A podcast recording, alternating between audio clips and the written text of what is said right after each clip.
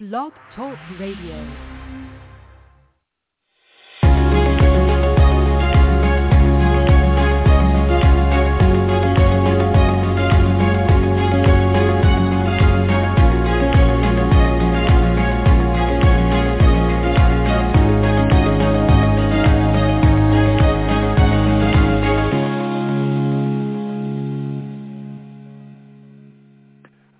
With another edition of your Home Buying Compass, our frequent conversations on the real estate market. Hi, everybody. This is Jim Mitchell, and just walking in the door, perhaps out of breath, is David Schwabe, our uh, continual guest here on the series. And uh, a busy day for David, I'm sure. But today we're going to talk about the economy, how it's affecting the real estate market. David has guided us through month after month the ups and downs of the last couple of years. Um, talked about a number of factors. So David, first of all, um, going to be very interesting today as we kind of talk more about the money side of things. But um, thank you for taking the time to make it in for the conversation today. Thank you so much. Uh, it's uh, it's a really important topic actually right now, especially. Yeah, you know, a lot going on, and let's let's just reset because, I, well, frankly, every time we talk, there's something different going on. So let's let's talk about the market first. What what's the current supply of available homes look like? So the uh, in a northwest suburb of Chicago in the whole Midwest, uh, we've got very very little inventory right now, and um, in the in a normal market we have six months of inventory, uh, and we've talked in the past in the slower market we're down to a month or two, and right now we have less than a month of inventory, and it's really um, putting some pressure. But but the exciting news I can tell you today is we are seeing rapid number of homes coming on the market, so which is definitely hmm. exciting for us for uh, for buyers. You know, um, sure. two things. One is telling the buyers, hey, it's time to it's time to get out and look at houses because they're coming on. But number two for sellers is, hey, the market's super hot because we have a shortage of supply. Maybe we should get that house on the market um, before you know before we get too much inventory you know, and you have educated us over uh, the series of conversations about when you read about the housing market, what you know, what you should really look at. So you just talked a little bit about the supply. What about the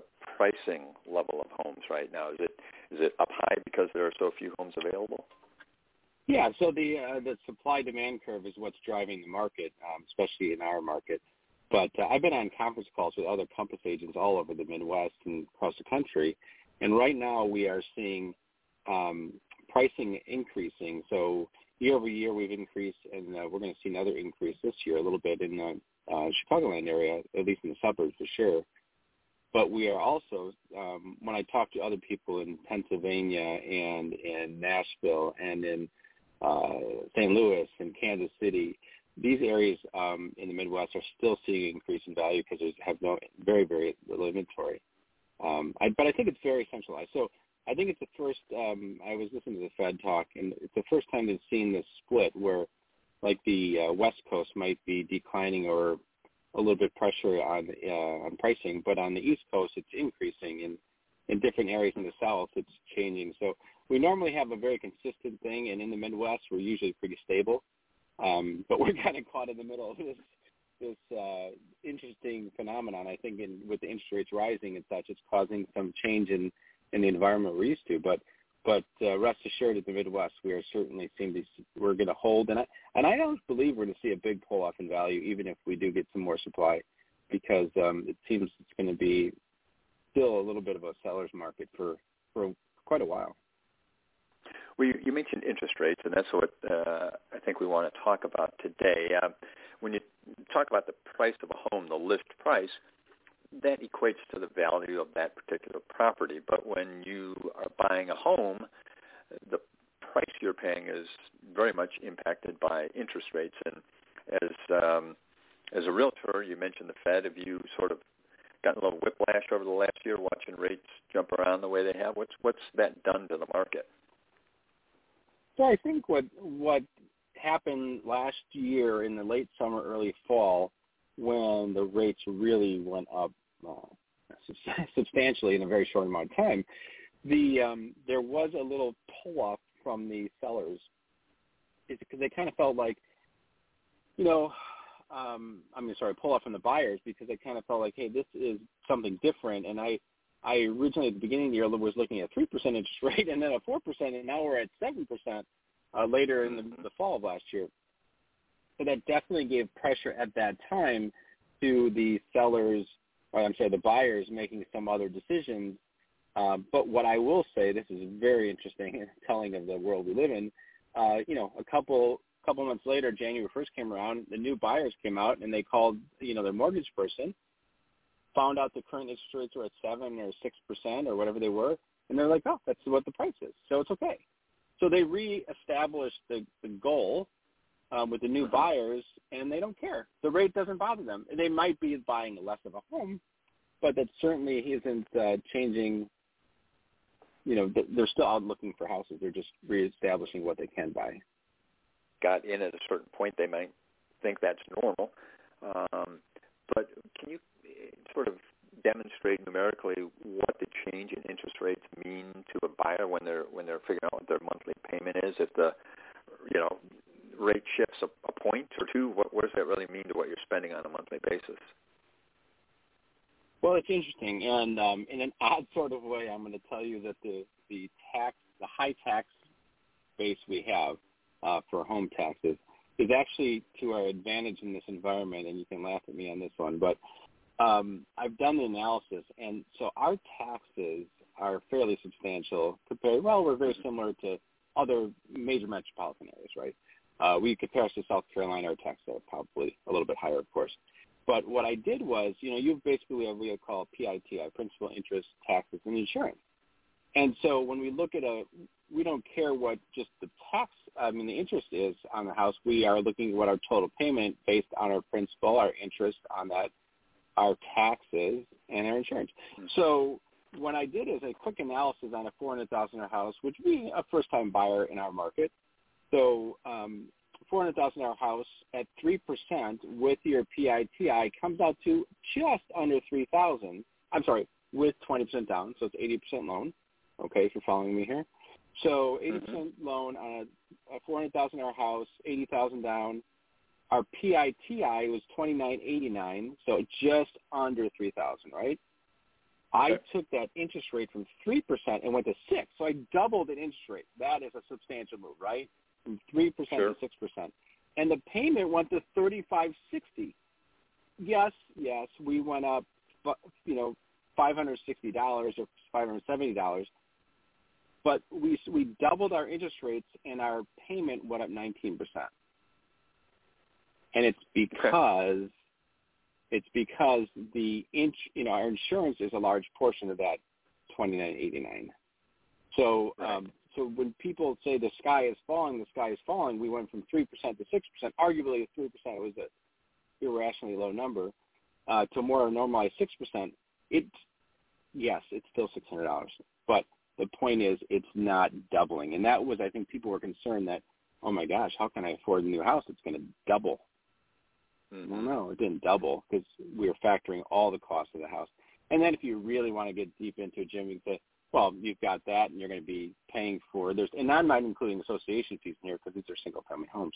But let's say you have got costs. You're going to have your cable costs. You're going to have your electric costs. You're going to have all those other costs. You're going to cut your grass or pay someone to cut your grass. When you add all that total cost of that house of ownership, that five hundred dollars might only be ten percent of your costs, right? So sure. Um, again, it's it's ten percent is a lot. I'm not saying it's not, but you know, I've had a lot of systems and, and companies I deal with. They're trying to double my costs right now on a lot of things we do. Right? Yeah.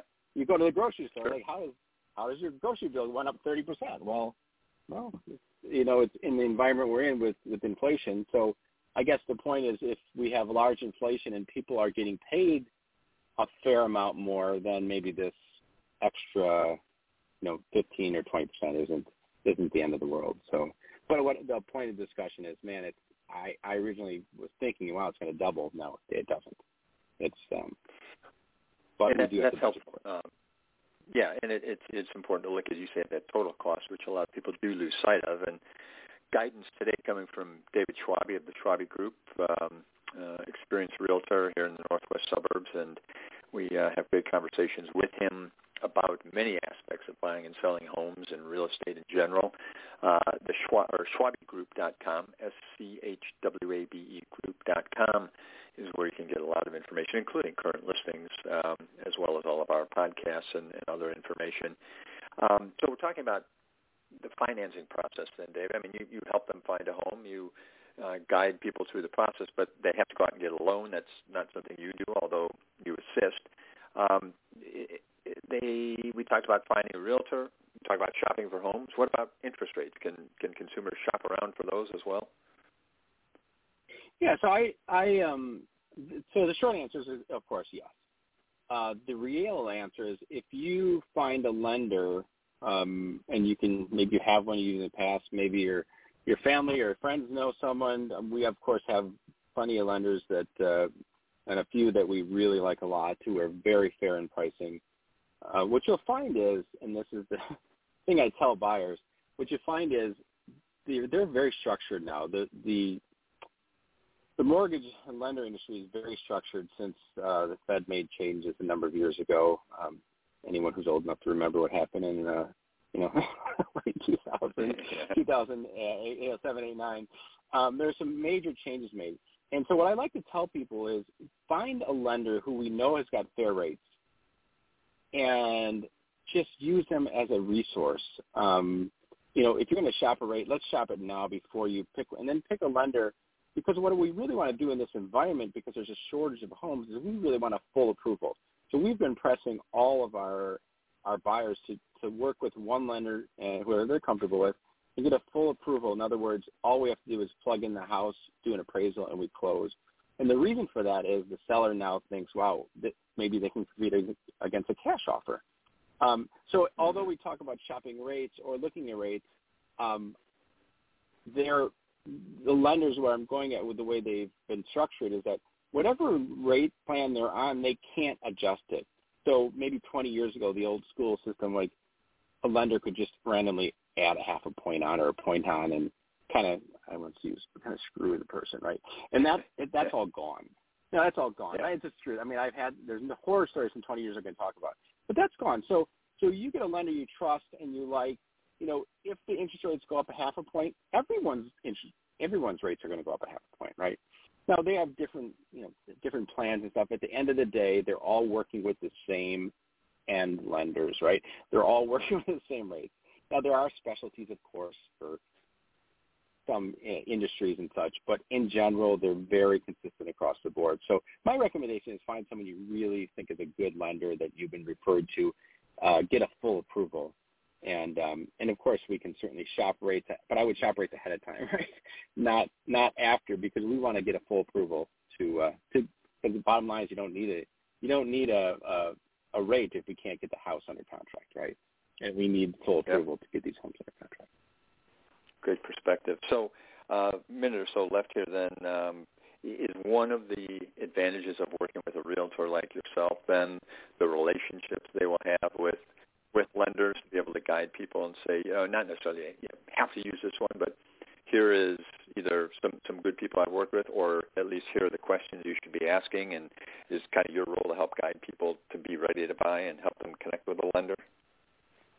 Right. We do sit down with them and make sure that they know what they're looking for, and and give ideas and thoughts on lenders. We certainly have a, a, a few that we really like a lot that we worked in the past people who's the whoever they want, some solid recommendations, just like anything else, right? And we've recommendations on attorneys, uh, lenders, you know, anything you need in uh, movers, et cetera, whatever you need in the industry, we're out there to help them, and that's that's our goal as realtors, right?